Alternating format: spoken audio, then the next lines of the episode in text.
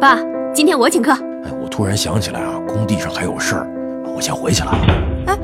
他是女儿的好父亲我，爸就像是一个发光体，他也是毁掉了一个家庭的痞子。他还喜欢赌博。